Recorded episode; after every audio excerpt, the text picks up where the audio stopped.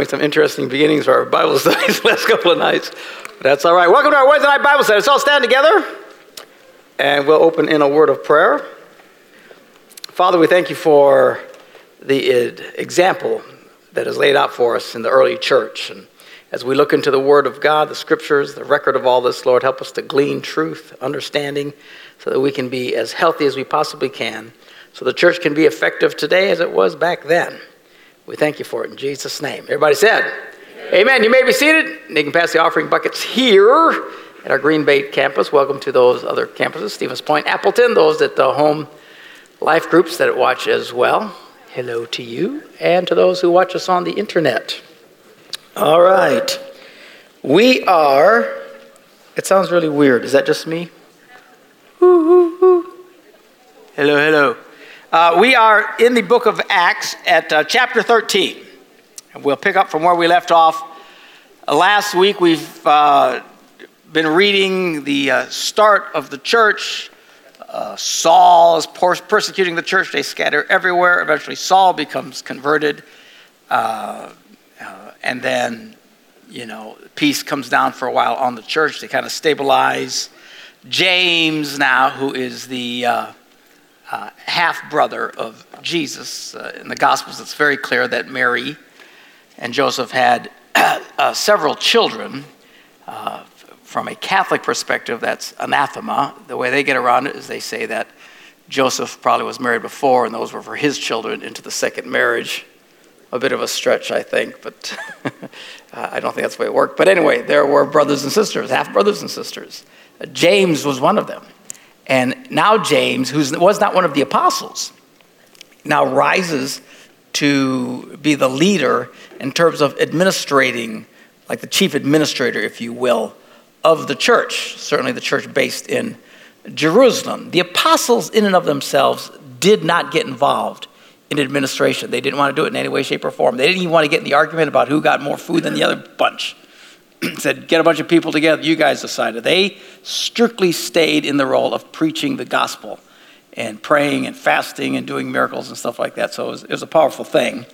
So uh, we read that first epistle of James to the church, which is addressed specifically at the very beginning of James. We read it to all the Jewish Christians because at that time, the bulk of uh, believers were Jewish Christians.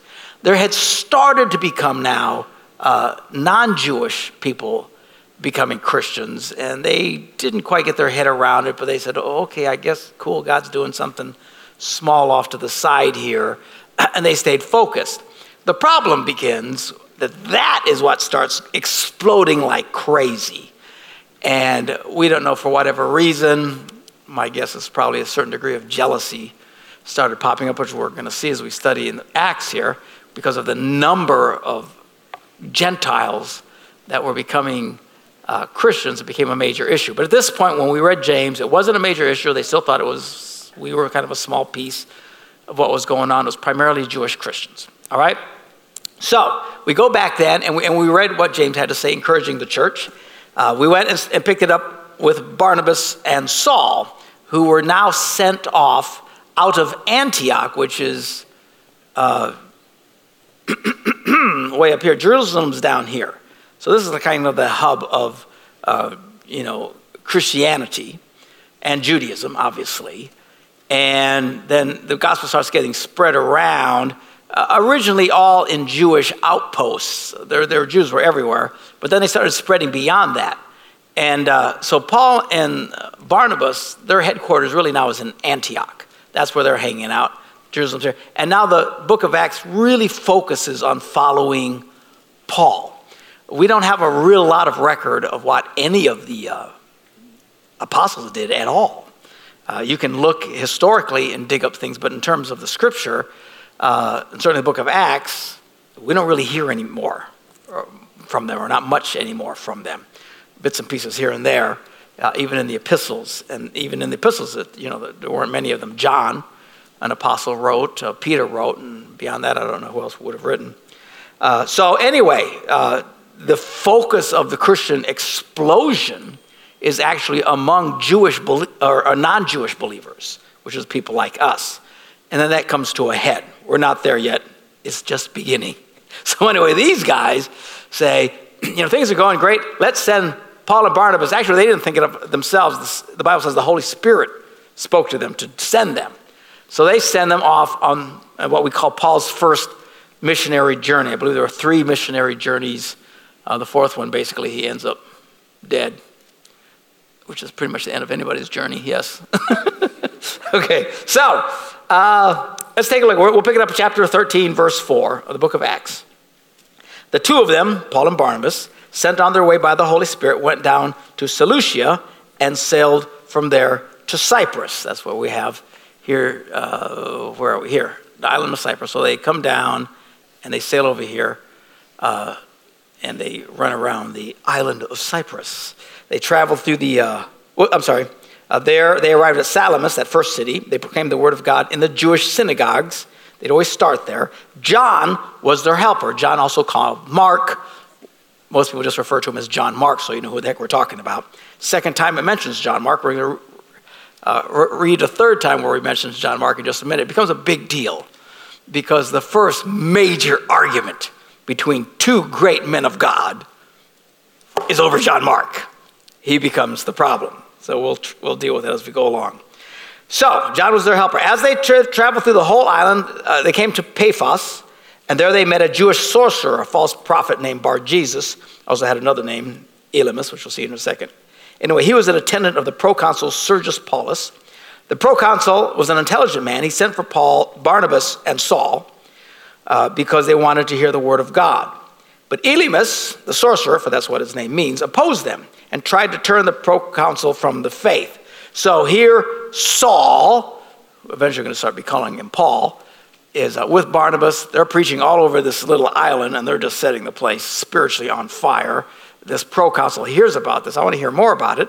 So Saul, Barnabas come and they start explaining to this major leader, uh, certainly the leader of this island, and, and uh, proconsul, I'm sure he was part of the whole Roman Empire, you know, leadership deal, about Christianity. And this guy, uh, Bar Jesus or Elymas, whatever they want to call him, uh, tried to turn the proconsul from the faith. Don't listen to these guys. They don't know what they're talking about. Ah! And he really gave Barnabas and Saul a hard time. So Paul finally has up to here with him, Saul at this point. Then Saul, who was called Paul, now we finally can call him Paul. All right, so now from here on out, uh, I don't think he's referred to as Saul anymore. Uh, we don't know why he started being called Paul. I don't know. Who knows? Who cares? But anyway, that's what happens. Changes his name to Paul. Saul, who's now called Paul, filled with the Holy Spirit, looked straight at Elymas and said, Now, we don't know if the Holy Spirit told him to say this ahead of time. Sometimes we see that. There's times where, you know, because everybody thinks, well, these guys just went around and just did all these things without any foreknowledge because they had such faith. That's really not true because you'll see sometimes where the Holy Spirit will show up, tell them where to go, what to do, and then they went and did it. We don't always know. Sometimes I think it really screams that these guys just did it on the fly. Other times they were in prayer and the Holy Spirit told them to do this so they could really do it with confidence. So we don't know. All we know is what he says. So Paul looks at him and says, You are a child of the devil and an enemy of everything that is right. You are full of all kinds of deceit and trickery. Will you never stop perverting the right ways of the Lord? How does he know this? Because this false prophet and sorcerer had been at work on this island for a very long time, causing all kinds of problems and deceiving people. Uh, now, the hand of the Lord is against you, you're going to be blind for a time, not even able to see the light of the sun. Immediately, a mist of darkness comes over him. He gropes around, seeking someone to lead him by the hand. Well, you know, Sergius Paulus is watching this. And it's like, wow. And so he tells him, The Lord rebukes you, you're going to be blind. Boom, the guy can't see anything. That's impressive. All right. So, when the proconsul saw what had happened, he believed, for he was amazed at the teaching about the Lord. How can my watch keep dinging when I don't have my phone around? Silence. You must be trying to talk to some of your phones around. Ding, ding, ding. is going nuts. I don't know if you can hear that, but I have the attention span of a fly. Okay, I just shut it off. Okay. All right, so moving on. Now from Paphos, Paul and his companion. Now, just as a side note, um, you know, proconsul sees this and he, be- he believes and he's amazed at the teaching of the Lord. So he becomes a believer. This is no small deal because he's a major player and he's part of the whole Roman Empire. So we're getting some major leaders that become Christians. And this thing starts spreading like crazy, the Christian message. And in a little bit, I'm going to show you why I think it was so powerful and why it spread so quickly. But anyway, so, so from there, Paul and his companions sailed to Perga which is here. So they're, you know, the reason they preferred sailing was a lot faster. That was like, you know, JetBlue to these guys in that day. They could have gone over land. Uh, and at another time, they do go over land. But if they can get a boat, that's the way to go. This is really fast moving, you know, at a whole five knots. You know. So they're just, whoa, we got there, whoa, five knots, whoa. They got all the way to Perga. So they're preaching now there in Perga. So he sails from Perga to, Pam- to Pamphylia, sails to Perga in Pamphylia, where John left them and returned to Jerusalem. A very small side statement. Oh, I don't know. He had a doctor's appointment. Who knows, right? It doesn't sound like a big deal. Apparently, it's a big stinking deal. Because this is the big fight that Paul and Barnabas have in a little bit. Because John apparently weasels out on them. He leaves them, he abandons them, Paul said. Paul is really torqued at this guy. What about forgiveness? We'll get there in a minute, okay? But so he's really mad. This becomes a big issue. So John, who's like, you know, here, this is great, this is great, I want to go back to mom. So he takes off. And he goes back and, and leaves these guys. Uh, so from Perga, they went on to Pisidian Antioch. Now, this is a little confusing because this is Antioch where they left. Now they are at Pisidian Antioch. In the Roman Empire, there were several cities named Antioch. This is really the big Yo Mama one. There were some more smaller ones, but they still shared the name. Just like in America, there's lots of Madisons, lots of Decatur's, lots of other. There's only one Green Bay. So anyway, uh, actually, it's great. As small of a town, this isn't going to be helpful to people in Appleton and Stevens Point, but as small of a town as Green Bay is, it's amazing. You can go almost anywhere in the world and you don't have to say what state you're from. It's like Chicago, you know, everywhere else. Stevens Point, Wisconsin. You all throw Wisconsin in because I have no idea. As soon as you say Green Bay, everybody knows where it is.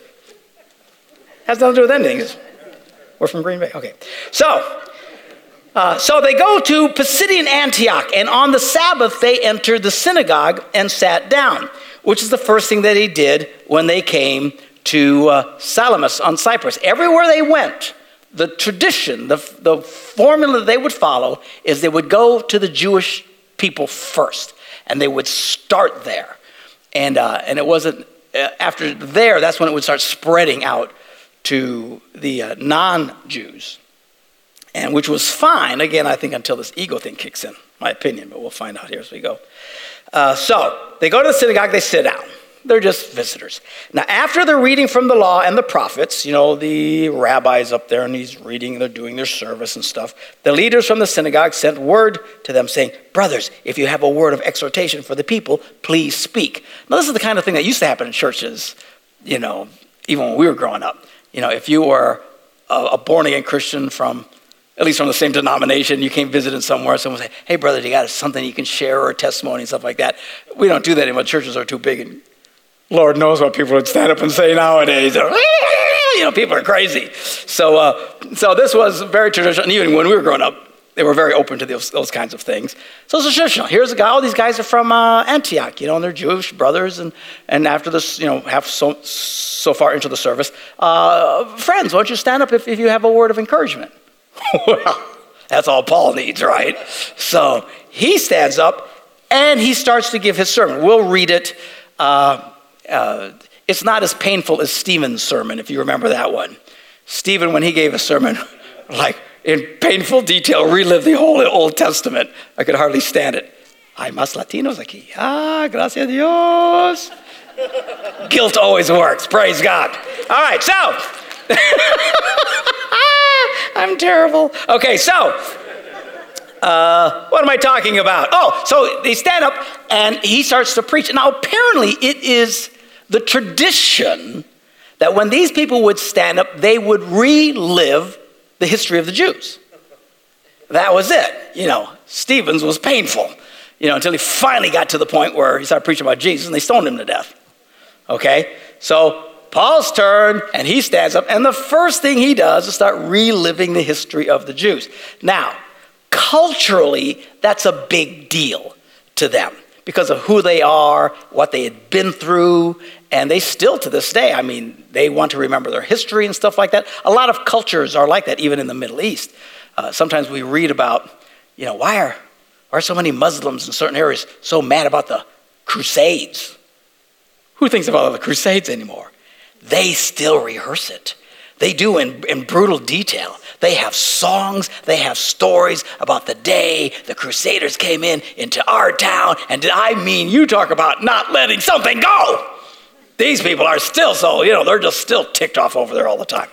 And every culture, whatever it is, has their own little idiosyncrasies. This is the big thing with them.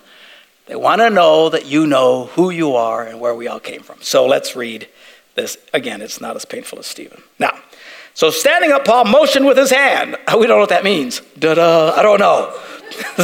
Apparently, he has some Latino in him. Da-da, speaking with their hands. And he said, Fellow Israelites, and you Gentiles who worship God, uh, listen to me. And, uh, and there were a lot of Gentiles that were hungry for God. And you have to understand, this is a period of time where people are desperate, desperate to find a meaning for life. All right? Uh, now, people have always been basically desperate to find a meaning for life. We don't have as much of that today because we have so many distractions. People have diversions, you know, right? And it's constant. There's people, we, there's something constantly going all the time. Radio, my phone, TVs, you know, something is always going on and noise and racket. And our, your kids, you know, as soon as they get in the car, turn on the radio. How about you shut up and sit quietly for five minutes? You know, no, no, they go crazy. Okay, they, they got to have that noise. Distract me, distract me. A lot of adults are like this. There's people, maybe some of you listen to me. I mean, you're so tuned into this, they can't function without the television on all the time. They can't go to sleep unless the television on. I know a lot of people like this. I know a lot of unbelievers, particularly, who are like this. They don't want to be listening to their own thoughts because it reminds them of where they're at. They're a mess. So there's, we, there's so many diversions. Uh, when I was growing up, back when the dinosaurs still roamed the earth, there weren't so many. Okay? Do you remember? There were like three TV channels.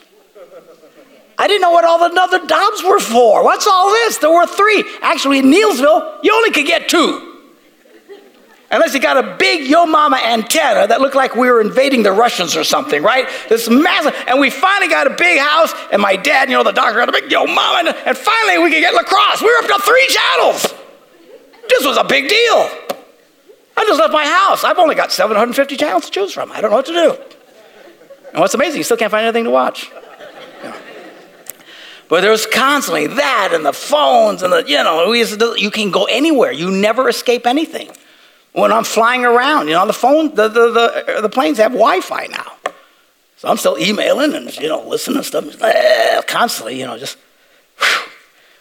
Again, some of the divert. I like being diverted because I'm a simple man. But I'm just saying, in the world today, there are so many people. I think one of the reasons they are not more aware of their need for spirituality is because they have so many diversions. It is overwhelming everything is constantly coming at them and they never have to stop and think. And I really encourage you learn to be quiet. Not just you be quiet, but stop all the crazy. Turn the things off. Be still. You're not going to die. You think you're going to die, but you won't die. Start with 15 minutes. Just get alone, pray. I don't know what to say. Then just sit there. Just be quiet for a little bit. Don't have this assault and teach your kids they don't need to be having this constant insanity going on. My house. The grandkids come over. All right? You got six monkeys bouncing off the walls. And and they have the TV going full blast.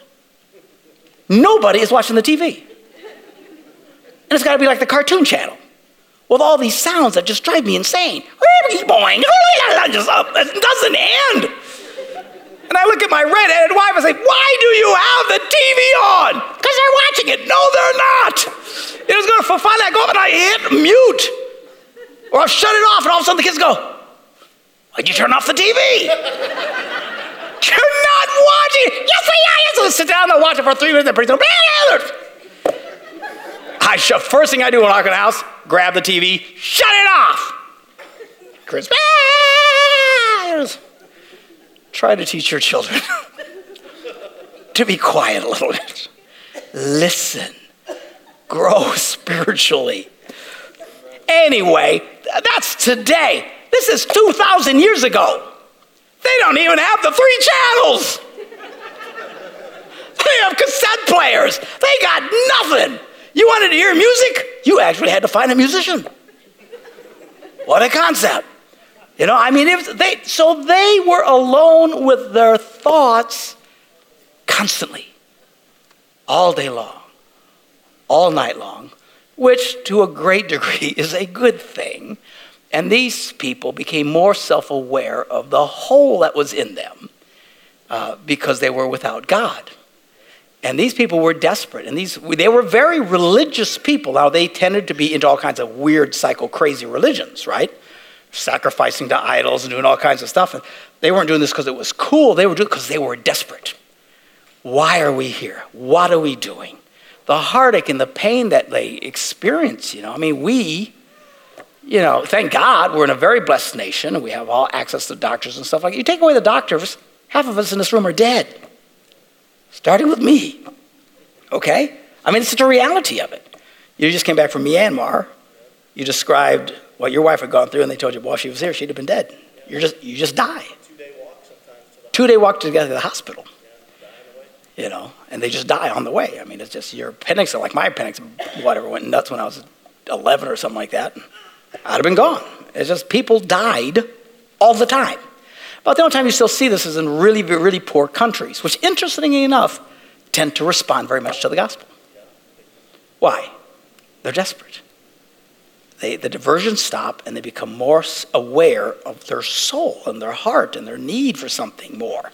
Uh, so, anyway, it's in this context that when Christianity started getting spread, people went crazy and grasped onto it. So there you got these Gentiles. He says, he says he's speaking to the Jews and to the Gentile worshippers. What does that mean? Remember, the Jews didn't have anything to do with the Gentiles. But these guys were desperate. And they would see the Jewish people worshiping a God that seemed to make more sense than sacrificing to a, you know, stone chicken or whatever the heck they had that they were doing and all kinds of the weird things. So they would see this healthy connection with God and they would come and they would just sit and listen. They weren't allowed in. They couldn't be a part unless they converted to Judaism, which means they had to be circumcised. Oh, and you know all the other stuff that they went through it. It was no small deal to convert. So, but so every time they're talking to these uh, Jews, they were surrounded by these Gentiles who are desperate for God, who were on the edges, watching and listening. When they heard the good news, the Jews, many Jews believed, but then the Gentiles believed, and they went nuts. And they went and they told everybody, man, you can experience God. This Jesus, this thing, I mean, is this, and also, put it in context here. As these guys are traveling through here, you know, again, they walked there on another missionary journey. It's not like you can't get there. It's just, you know, compared to our day, I ain't walking over there, you know, but that's what they did. Well, Jesus, I mean, John the Baptist is here. He's doing all this stuff. Word of that spreads everywhere. They all knew about it, which we're going to see here in just a minute. When Jesus did his miracles, he was only there for three years doing stuff. Now, he healed thousands of people and did miracles that were off the chart. They all had cousins, brothers, sisters, aunts, and they knew people, and it spread everywhere. Everybody had heard about this Jesus that had come, and then the news of the resurrection, even though the local Jews had conspired to kill Jesus and crucify him. I mean, this all spread over, so they're all like, you know, even though this is, you know, you know, 10, 20 years later, it's like that's like the six o'clock news of these people. They had all heard this stuff. So the ground had been greatly salted, if you will, and seeded, not salted, seeded. Salt kills things. Seeded. so they were really hungry for God. So I think that's why when these guys came and started preaching and making clear what God was doing and why Jesus had come, they latched onto it like crazy. It wasn't just something never conceived of before, which you, you'll get more of that today. I mean, there's people living in our noisy culture who've never really heard what Jesus is at all. They've, they've never understood this stuff. Uh, I would argue that these people were hearing a great deal of all these things. And it was just tinder, ready to go. And when Paul and these guys came and laid hands on somebody, they got healed, or this one guy went blind because he was fighting them, or it was like just pouring gasoline on the tinder and lighting a match, and boom, boy, did it take off. So he stands up, fellow Israelites, and you Gentiles who worship gods, listen to me. The God of the people of Israel chose our ancestors. Here we go. He made the people prosper during their stay in Egypt. Really? They were slaves for 400 years, but he's giving the mini version, which I'm thankful for. They eventually prospered because on the way out, they took everything with them. That's really what he's referring to. For 400 years, they were miserable slaves. When the Egyptians finally said, Let my people go, and Pharaoh said, Okay, the Israelites went and cleaned everybody out. took all their money, took all their gold, took everything. I mean, they just plundered this place and split. They were the wealthiest band of nomads ever in the history of mankind. Remember, they had so much gold, they were born and made a gold cow. Right? Moses up on the mountain. Where's he been? 40 days. Oh, let's get naked and dance around a cow made of gold. I mean, crazy people, which we'll talk about here in just a second. So, he goes, but they came out prospered when they came out of Egypt. And with mighty power, he led them out of that country, without a doubt. For 40 years, God had to endure their conduct, like dancing around a stupid cow, in the wilderness. And then he overthrew seven nations in Canaan. This is when they went into the promised land, giving their land to his people as their inheritance. All this took about 450 years. That's about right. 400 years of slavery, whatever transition time, you know, 40 years in the wilderness, 10 years conquering. So his math is right on, okay? Now, after this, God gave them judges until the time of Samuel the prophet. You want to know about that? Read the book of Judges. There you go. That's where we get Samson and some of these guys. They weren't really kings or anything, but they were these people that just show up and do amazing things. Uh, so that was the time of the. Uh, Judges until the time of Samuel the prophet. Now, Samuel the prophet comes along and it says, Then the people asked for a king. That's an understatement. They whined incessantly. We want a king. We want a king. We want a king. And God is saying to the prophet, You don't want a king. A king is a bad idea. A king will beat you, they will tax you, they will impose, they'll take all your gorgeous daughters for themselves. I mean, he went on and said, You don't want a king. And they went, But everybody else has a king. It's like talking to teenagers, right? You know, it's like, you know, Johnny jumped off the bridge, I should jump off too, you know. So finally, God said, Okay, you want a king? I'll give you a king. So he, people asked for a king, and he gave them Saul. Saul, who Paul the Apostle is named after, actually. Saul, son of Kish, is the first king. He turns out to be a disaster. He's of the tribe of Benjamin, who ruled for 40 years. After removing Saul, because he was a disaster, he made David their king. We all know David. David and Goliath, the young guy grows up, wonderful guy. He says, God testified about David, said, I have found David, son of Jesse, a man after my own heart. He will do everything I want him to do. Yeah, but then he did some things he didn't want him to do. you know, like lust, lying, adultery, and murder. Not a good plan, but that's what David winds up doing. They don't mention that here. All right, from this man's descendant, what man? David. David is like the center of, of the universe for them. There's, some major points. There's Abraham, which is the big deal they start with, you know, the promise of Abraham. Uh, then we got Moses, you know, woo, that's a big deal. Okay, and then we've got David, King David. So three of the major guys they focus on. So from this man's descendants, God has brought to Israel the Savior Jesus, as he promised. You remember, you're reading the Gospels, they, the people would always, you know, yell out at Jesus, Son of David, Son of David. They knew that he was of the lineage of David. It was kind of a big deal. It's like being related to the, you know, king or something like that. And they all knew it because those people stood out and everybody let them know. Uh, so he was a descendant of, of David. Before the coming of Jesus, John preached repentance and baptism to all the people of Israel. Why is he telling them this if they don't know it? They know. They heard about John the Baptist, they'd heard about Jesus. This stuff wasn't done in a closet. This stuff that was done openly in front of multitudes, the Bible says, of people who undoubtedly spread the word everywhere about what was going on. What they all thought of it, they didn't really know. Remember, some thought Jesus was a prophet, some thought he was a this, a teacher, you know, whatever.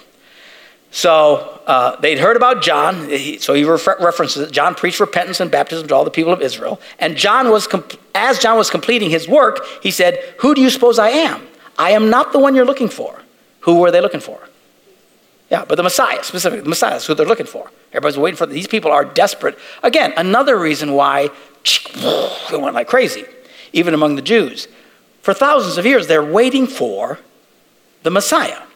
Now, the Bible actually teaches us in the New Testament, and we'll, we'll get to that eventually, and we get to Revelations, that they're still desperate for the Messiah, the Jewish nation, who by and large has rejected Jesus. And the Bible tells us at some point it will dawn on them that Jesus was the Messiah, and they will turn to him at the very, very end. We're not there yet. All right. Okay, so uh, who do you think I suppose I am? I'm not the one you're looking for, but there is one coming after me whose sandals I'm not worthy to untie. Fellow children of Abraham. There's another one of those major figures, the first one. And you God fearing Gentiles, all these guys on the edge, desperate for something. It is to us that this message of salvation has been sent. The people of Jerusalem and their rulers did not recognize Jesus, yet in condemning him, they fulfilled the words of the prophets that are read every Sabbath. And they heard these words. So, talking about the Sabbath, that it would be rejected of men and all this kind of stuff. And what he's saying is what you read about the Messiah being rejected, stuff, that's what they did to Jesus. So, even though they did it, they were actually fulfilling the prophets. Though they found no a proper ground of a death sentence, the Jews, they asked Pilate to have him executed. When they carried out all that was written about him, they took him down from the cross and laid him in a tomb. But God raised him from the dead. Again, they've been hearing all this stuff. And for many days he was seen by those who had traveled with him from Galilee to Jerusalem. Now they are his witnesses to our people. We tell you the good news. What God promised to our ancestors, he has fulfilled for us, their children, by raising up Jesus. In other words, this is it. This is what we have all been waiting for as Jewish people. This struck a deep chord in them.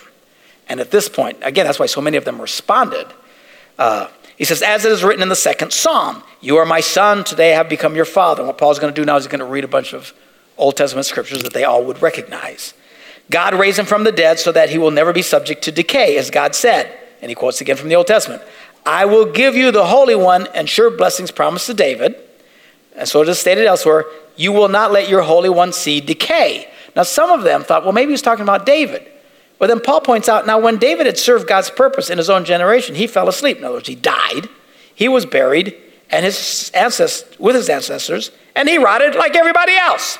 So that's not who he was talking about, because he said, I won't let your body see decay. But the one whom God raised from the dead, this Jesus, is the one who did not see decay. That's why we know this is the one. Again, he's putting everything together for them. Therefore, my friends, I want you to know that through Jesus, the forgiveness of sins is proclaimed to you. Through him, everyone who believes is set free from every sin, a justification you were not able to obtain under the law of Moses. Now, that would kind of make them a little uncomfortable because they really, you know, they were so tied to the law of Moses. But to the Gentiles hearing this, they're going, Really? Really? We can experience forgiveness separate from this really complicated law and cut off the ends of our you know whats? So they're listening to this. Now take care that, the pro- that what the prophets have said does not happen to you guys. And then he quotes, Look, you scoffers, wander, wonder and perish for what I'm going to do in your days that you would never believe, even if someone had told you. You don't want to be one of these unbelievers that the prophets warned us about. So then he goes on, we're done with the sermon here. As Paul and Barnabas were leaving the synagogue, so that was his greeting. He got up, he goes through all this, he proclaims Jesus, all this stuff, everything we've been waiting for, everything that you've heard about that happened in Jerusalem, all this stuff that's been going on is now. This Jesus is the Messiah. Thank you very much. And he sits down. Wow, so these people are like blown away. So as they're leaving the synagogue, the people invited them to speak further about these things on the next Sabbath. Man, you got to come back and tell us more. When the congregation was dismissed, many of the Jews and devout converts to Judaism followed Paul and Barnabas, who talked with them and urged them to continue in the grace of God. Now, on the next Sabbath, almost the whole city gathered to hear the word of the Lord. Now, would that be cool? We'd have to rent out Lambeau Field. You know, that's the only time people in the whole city get together is watch a pigskin get kicked around. These people, just from what he had said, it spread through that city like wildfire. And when they got together on the next Sabbath, which is the Saturday, the whole city turns out. This is a big deal. Now, when the Jews saw the crowds, they were filled with jealousy.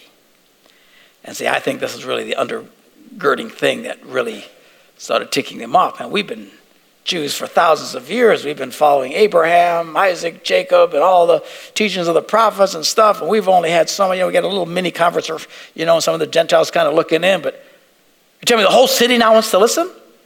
And it hits their ego which I think people got to be careful with. You know, I know today that there are, you know, big mega churches in America today. And a lot of people don't always agree with them. People always come to me and say, What do you think of Joel Osteen? What do you think about, who's the guy in California? What's his name? Rick Warren. What do you think about? Uh, I go, I don't know. I don't listen to him. I don't have the time. Who has time? I do what I do. I come home. I got grandchildren running around with the TV full, full, full blast. I come to church. I'm going to go home. I'm going to eat a quiche. I'm going to watch TV. I'm going to go to bed. So I'm not saying you shouldn't listen. I'm just saying I don't. I honestly don't. I do my thing. I preach. I teach. I'm, you know, apparently people have a lot of spare time. So they're always asking, what do you think about these guys? What do you think? And I don't know. Maybe some of them are a little wacky. I don't know. I'm sure people put me under a fine tooth comb. I might show up in the wacky category as well. I don't know that. I don't know that. You know, I'm not successful enough for enough people to hate me. That's how I know I'm not truly a success yet. I'm not kidding you. You know you're really successful when you got a whole website dedicated to your destruction. And we don't have the I Hate Mark Gungor website yet. We did, we did, we did have a uh, I Hate Mark Gungor face page that popped up once. they took it down right away because you can't do that on Facebook. But on the World Wide Web, I still don't have anything like that insulting me, so I'm a little disappointed. So, but anyway, so some of these people say, well, because they're not teaching the Bible. I don't know. Maybe they're not. I can't help but think some of this is driven by jealousy. Because these guys draw tens of thousands of people. They have huge master churches. Um, unless they're preaching something really contrary, uh, you know, I'm not going to go after them. I w- I don't approach things like they do, you know. Uh, but everybody's different and that's fine. Now, if someone's saying Jesus is not the Son of God, so okay, now we got issues. But I just know some of these people that get so mad. I just kind of wonder, you know, Willow Creek, there's all the people have fits about him. I just kind of wonder if it's not based in jealousy. I don't know, just suggesting. But anyway, that's what happened here. They were filled with jealousy and they began to contradict what Paul was saying and heaped abuse on him. So the week before, everybody loves him. Now he comes back. Now he's getting all this caca thrown in their face. Sorry, they know what that means. All right, so now.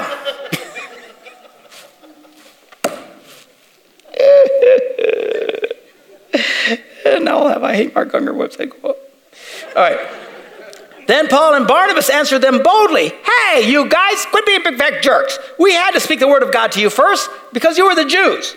Since you reject it and do not consider yourselves worthy of eternal life, we now turn to the Gentiles.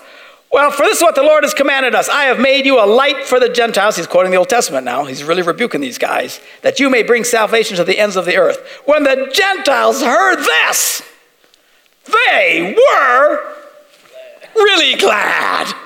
This is awesome. Because none of them wanted to do, you know, the thing and stuff like that. So, so they're excited that we don't have to do all this complicated, you know, food, what you can eat and dress. And I mean, you talk about complicated. Look at the law of Moses. This is not a party. This is really complicated life. And when they finally said, man, you can experience God separate from that, the Gentiles lit up and the Jews started getting mad as a hornet. So the word of the Lord spread through the whole region. I'm sorry, wait a minute. When the Gentiles heard this, they were glad and honored the word of the Lord, and all who appointed for eternal life believed. The word of the Lord spread through the whole region, so going like crazy. The Jewish leaders incited the God fearing women of high standing and the leading men of the city, and they stirred up persecution against Paul and Barnabas, and they expelled them from the region.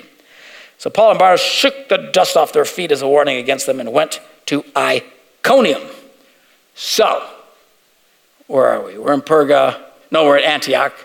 And uh, so they kick him out. Say, ah. So they go to Iconium. So now they're over here, kind of looping back a bit. Uh, and the disciples were filled with joy in the Holy Spirit. So, so even though Paul eh, was like the leading instigator and stuff, the, see, the thing with Christianity, the message of Christianity is so simple, anybody can do it. Any of you can minister the gospel to people. Any of you can pray for people. This is not a priest driven organization. Do you hear what I'm saying? I mean, I like it that you respect your pastors and stuff, and you should and stuff like that. But I know a lot of people think, well, you know, if boy, Pastor Mark prays for me, if I can touch Pastor Mark, that's really something. No, not really. Uh, although I am wonderful, I must admit. But I mean, it's, you know, anybody can do this stuff, okay? Anybody can pray for it. Anybody can encourage me. I'm going to be preaching a sermon on this in a couple of weeks.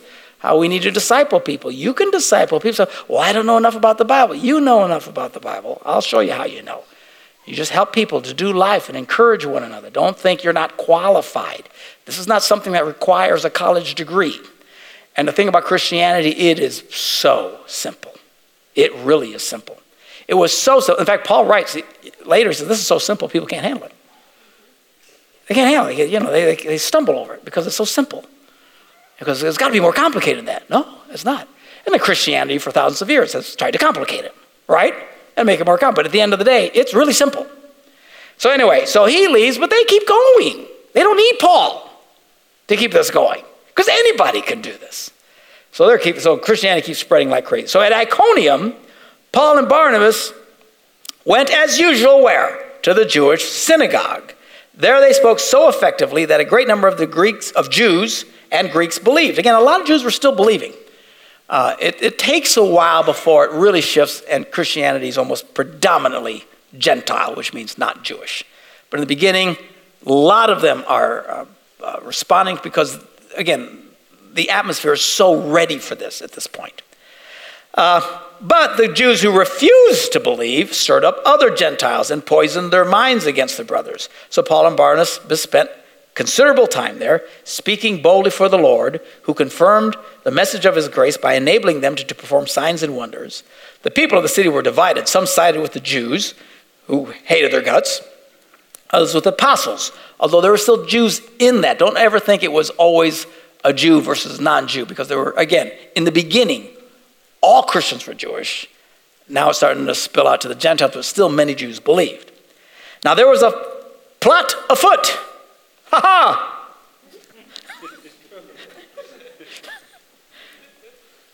Plot afoot. Isn't that like Old English? It's very Shakespearean. I believe there's a plot afoot. For modern translation, I think it's rather odd. Anyway, there was a plot afoot among both Gentiles and Jews, together with their leaders, to mistreat and stone them. So the word gets out, we're going to beat the snot out of these guys, and we're going to stone them. But they found out about it and fled to the Lycaonian cities of Lystra and Derbe uh, and to the surrounding country where they continued to preach the gospel. So, they're doing great here, here. They come here. This is great. They're having a blast. They Get here. That's when people start getting ticked at them. They kick him out, and they come here, and they get mad and kick them out. So, because some of the major players are going to try and kill them, stone them anyway, which I presume means killing. So it winds up at these two cities. It makes it sound like they're close to each other. That's still quite a distance. But they're going through all this area and they're preaching the gospel. Now, this is the very southern part of what is known as Galatia. Okay?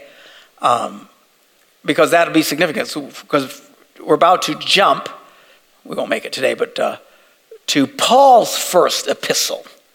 The very first one was James, but the first one that Paul wrote was to the Galatians.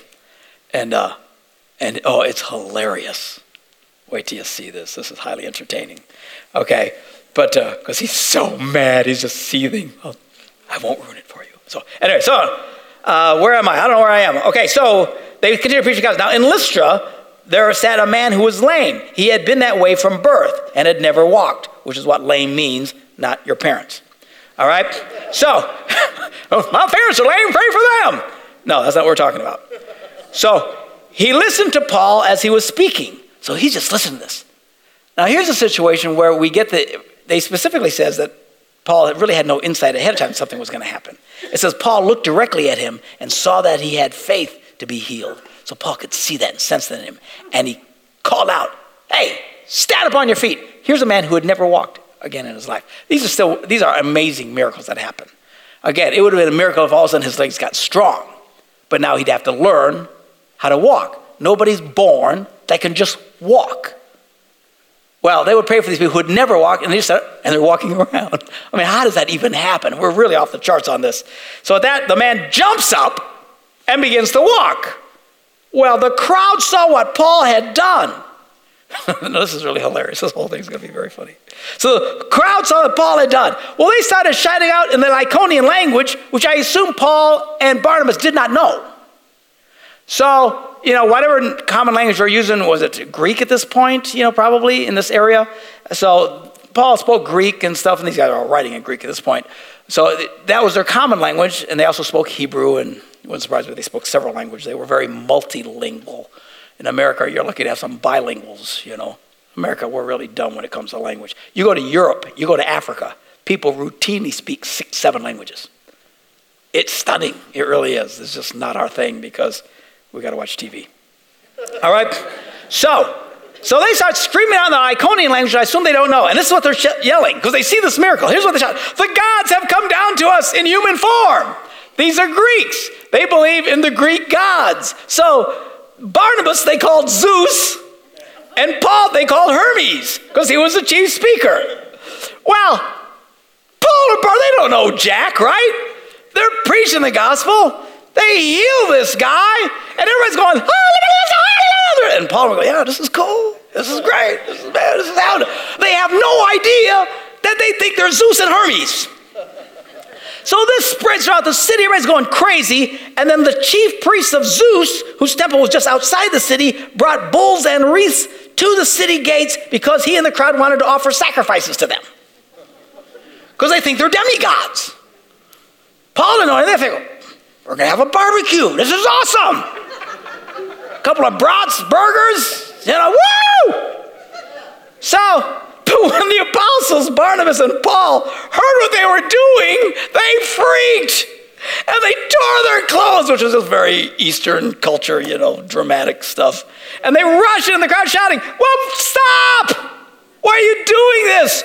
We're only human like you. We are bringing you good news, telling you to turn from these worthless things, these idols and junk, to the living God who made the heavens and the earth and the sea and everything in them. In the past, he let the nations go their own way, yet he has not left them without testimony. And now look at the way Paul preaches to the Gentiles. When these guys would preach to the Jews, they go back, they relive the Old Testament, they quote all these scriptures and stuff. Well, that means nothing to these people. Which I, I really encourage people, when you share the, don't get freaked out that you can't quote a whole bunch of Bible verses. Quite frankly, it's not likely to make a whole lot of sense to whoever you're trying to talk to anyway. Just speak plainly to people in a way they understand. Now, at some point, hopefully, you can share Bible truths with them and whatever. But I remember they used to drill us if you're going to preach the Bible, you had to learn the Roman road. Got to memorize parts of the book of Romans, tell people, you know, by grace ye are saved, and, you know, the wages of sin is death. And, the, you know, we had to, had to memorize it so we could quote it to all these heathens, which by and large, most of them went, what? They didn't know what they were talking about, okay? So we were a little slow on that. But anyway, so he speaks some very simple. This is how he preached it.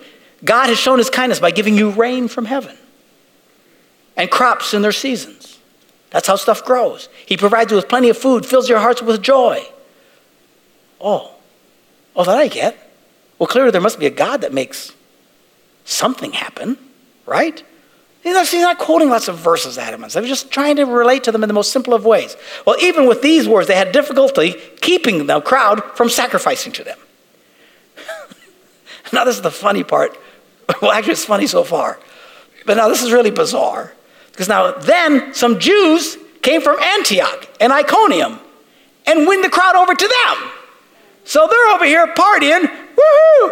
And then these guys are following Paul just to make his life miserable because they're hearing that he's having all the success. So like, let's go get him. So, so he goes, so one minute, the crowd is yelling, it's Zeus and Hermes. Let us have a party in their name. Woo! Well, these Jews show up and won the crowd over, and then they stone Paul.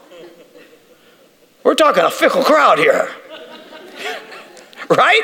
One minute, They're demigods. The next minute, they're stoning them to death. So they literally stone Paul. It doesn't say anything about Zeus. Maybe he took off. Ah, you know. So poor Paul gets the snot kicked out of him, and they drag him outside the city thinking he was dead. He really got beat really badly. But after the disciples had gathered around him, and undoubtedly they prayed for him, boom, he gets up and he goes back in the city. I would not go back into that city. You stone me to death, I'm going back to Stevens Point, I'm telling you. All right? So, the next day, he and Barnabas left for Derby, I bet. All right? So, this is all in Lystra here, and then he goes over to Derby, and uh, that's the home of the Kentucky. No, no, it's not. Okay. Okay, so they preached the gospel in that city, won over a large number of disciples. Then they returned to Lystra, Iconium, and Antioch. So they just start retracing their steps. I'm sure they were doing that quietly because a lot of people were waiting to kill them. Uh, they were strengthening disciples, encouraging them to remain true to the faith. And we must go through many hardships to enter the kingdom of God, they said. Something you don't hear a lot of today. you know, God just wants to bless you, and make you happy, and give you everything you want. Mm, that's not exactly right, all right? God does want to bless you, He does want to answer your prayers, but you will go through many hardships to enter the kingdom of God. If you're going through a hardship, there's not something that's wrong. Why is this happening? Something's wrong. You know what I'm saying? I mean, even the stuff that we've been going through. I never once stopped and said, Why is this happening to us? Why is my wife sick? Why? And we got a list of stuff that's crazy we've gone through over the last 42 years. I don't think I've ever stopped. Why is this happening? I just, I knew why. because through many hardships, we will enter the kingdom of God. It's through the testing of our faith that our faith is strengthened. It's through this stuff. Now, personally, I hope the tests are done. I don't like the test. No me gusta. No, nunca. But apparently, even at 60, you don't get away with this. So the tests keep piling on. All right, so many hardships will enter the kingdom of God. Then Paul and Barnabas appointed elders for them in each church, with prayer and fasting, committed them to the Lord in whom he, they had put their trust. After going through Pisidia, which is drew up in here, Antioch, same thing, uh, they came to Pamphylia, which is there. And then when they preached the word in Perga, which is in Pamphylia, here's the country of Pamphylia, Perga, which they came in, uh, where am I? My eyes are going out. uh, there they went down to Attilia. Where the heck's Attalia? Hey, where's the map? I don't know. Anyway, it's around there somewhere. From Attilia, Attalia. Where's Attalia? Where? You see it on there? Oh, over here. Oh, if it was a snake, it had bit me. I was waiting for a big move here. They just went next door. Detail that makes no sense. All right, so they go to Attilia and they grab the first speedy boat going five knots an hour. Look at them go! And, uh, and apparently they went back to Antioch, so then they cut across here, which is still, even at five knots, was faster than walking. And that's it. That's the end of their first missionary journey. From Attilia, they said back to Antioch, okay? On arriving there, they gathered the church together, which is a big church in Antioch. This, this is really the, you know, the Rome, if you will. I use that analogy, you know, like center of the Catholic Church. They think it's Rome up here, but this was really the heart, not even Jerusalem. This is the heart of Christianity as far as these Gentile believers were concerned. So a lot of them all gathered together. Uh, da, da, da, where am I? Gathered the church together and reported all that God had done through them and how he had opened a door of faith to the Gentiles. And they stayed there a long time with the disciples. All right, that's the end of chapter 14. Then we we'll go to chapter 15. Chapter 15 is like this whole thing with Jewish people, Jewish Christians, and non Jewish Christians comes to a major head. We see that boiling of this in the letter to the Galatians, okay, uh, which will be where we will jump to next. And we will jump in, where am I here? Galatians. And uh, now, what happens with the letter of Galatians? Now, you have to understand a lot of time has passed here. You read the book of Acts, and it's like this all happened over a couple of months. Well, they were, this first missionary journey took like two years, okay?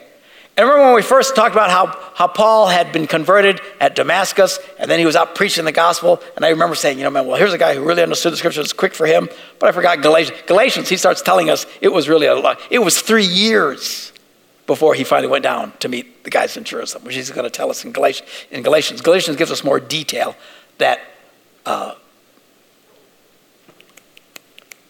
Luke, who writes Acts, doesn't tell us. So you get the sense of this thing's happening like boom, boom, boom, boom, boom. And it's really, there's years that are going through here. So he does say they're in back at Antioch for a long time. Well, long enough that, remember, who's following everywhere Paul goes. These Jews who are really ticked and horked. They're not really mad about Jesus, the idea of Jesus. That's not what offends them. What offends them is the idea that you could become a follower of God without obeying the Old Testament rules. And that drove them crazy. It is ultimately the main reason they reject Jesus as the Messiah, as basically a whole nation and culture. People say, well, they didn't believe Jesus was the Messiah. That wasn't the problem. If anything, everything that had been happening there screamed to them that Jesus was the Messiah. And they didn't get offended. I mean, there's times where he's preaching. We'll, we'll see it in the book of Acts, other places. He preach, talks about Jesus being the Messiah, God raised him from the dead. Everybody's just happy, listening to everything he says. And then he starts talking about the Gentiles being able to, and that's when they went crazy. And they would scream and holler, and they'd go after him and stuff. Uh, so there, were, there was a posse of people. Uh, the Jewish guys, some of them claimed to be Christians. They believed in the idea of Jesus Messiah, but they followed everywhere Paul went and started convincing them all that the only way you could truly be saved is to become a Jew. They had to get circumcised. Okay? Yikes and, and they had to obey all the rules and everything else like that.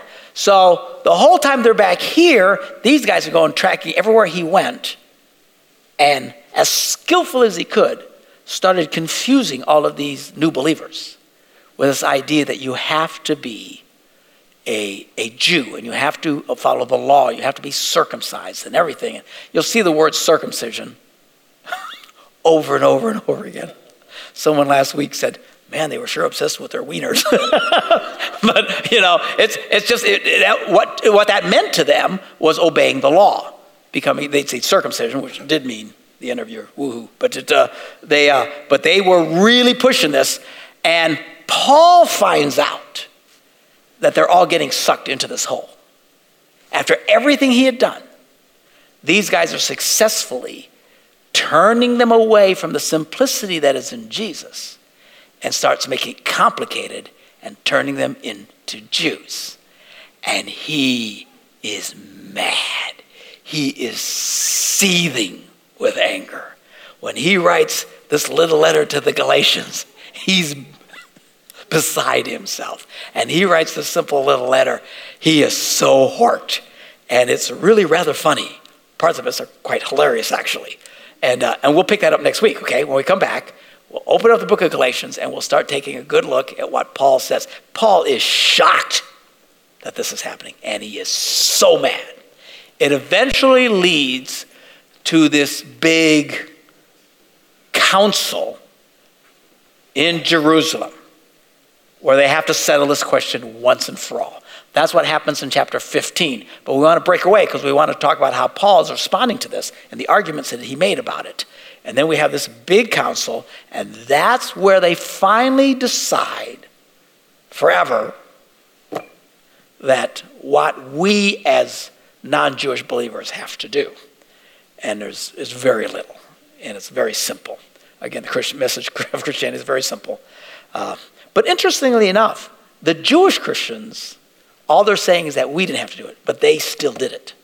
They remained Jewish, even as Christians till the day they died. I mean, they followed all the rules, everything else, and they just saw this big distinguishing trait between Jewish Christians and non-Jewish Christians. It's, it's kind of like a big, you know, segregation thing. If you you know, black believers and white believers kind of thing. Uh, as close, but it's really stronger than that. I mean, it's really religiously based. It's really culturally based. It's, it's very, very stronger than anything we experience today. This is a big deal. Uh, I think it's sad because as a result, what eventually happens is the Jewish church starts to just keep shrinking and shrinking and shrinking. We'll read, like when we get to the book of Hebrews, that's written again to Jewish Christians. It's really brilliantly written. Uh, a lot of Old Testament references and stuff. But historically, about, it took a couple of hundred years, maybe 300 years or something, but eventually it became almost non existent. And that's why from then on, there was this big distinguish between Christians and Jews, even to this day. Now, we do have, there are a fair amount of Jewish Christians even today, but they're a very, very small group. Um, but again, in the beginning, it was all Jewish Christians and non Jews, then it just goes like this, and they just eclipse them, and they finally, they fade out. Uh, uh, it was difficult for the Jewish Christians because they were under a lot of heat from the other Jews who were upset at what the Christians were saying over here and it caused all kinds of problems. So, so it's a big deal. So we'll get into Galatians. Seriously, you will enjoy this. It is hilarious and, and it's really insightful on how he lays out in no uncertain terms. We do not have to do the big fat part, all right, of all these rules and regulations. It's called grace. Thank God for his grace. All right, okay, that's enough for tonight. We'll see you next week. Bye bye.